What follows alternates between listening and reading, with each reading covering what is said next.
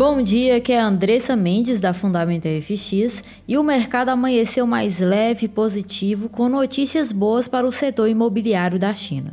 Como consequência, os futuros de ações dos Estados Unidos estão apontando para uma reabertura positiva e as moedas betas e commodities estão ganhando suporte contra os portos seguros. Além da saga da China, que está mexendo bastante com o sentimento do mercado, hoje teremos o FONC e parece que o consenso do mercado espera um Fed mais pacífico, como vem acontecendo nas últimas reuniões. Isso quer dizer que provavelmente não teremos nenhum anúncio de redução gradual ainda, então podemos ver o dólar americano mais fraco e o mercado continuará suave dando suporte aos ativos de risco à medida que o tom de risco vá se recuperando. Mas vamos pensar aqui.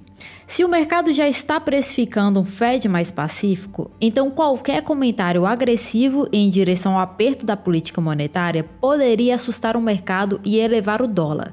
Então não podemos descartar a possibilidade de ver um dólar mais forte hoje. Mas acredito que devido aos desenvolvimentos de dados de empregos mais baixos do que o esperado da semana passada e a inflação levemente abaixo do consenso, seja o suficiente para o Fed continuar sendo pacífico. E não querer assustar o mercado. Vamos ficar de olho também no movimento do euro. Estamos de fora dessa moeda atualmente no nosso fundo, mas o euro tem uma característica de ser uma moeda de baixo rendimento, que se valoriza com tom de risco azedo frente às moedas betas. Outra moeda que tivemos a oportunidade de negociar bem nos últimos dias foi a Libra, mas como já falamos inúmeras vezes por aqui, a Libra tem se comportado como uma moeda beta, bem sensível ao tom de risco e aos comentários recentes do boy que deixou a desejar e o mercado está precificando um boy mais pacífico na reunião de amanhã. Mas se notarmos qualquer comentário agressivo em direção ao aperto da política monetária, podemos encontrar oportunidades de comprar libra esterlina. E o iene japonês, que tinha ganhado forças nos últimos dias com todo de risco azedo, voltou a ser a moeda mais fraca do G10. Temos duas razões para isso. O tom de risco melhorou e isso favorece as moedas de alto rendimento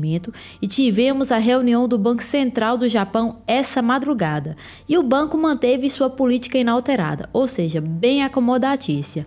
Além disso, levantou algumas preocupações sobre o impacto das interrupções de cadeia de abastecimento e a recente onda de Covid no Japão e cortaram suas previsões para exportação e produção do país. Por fim, espero ter ajudado e até mais.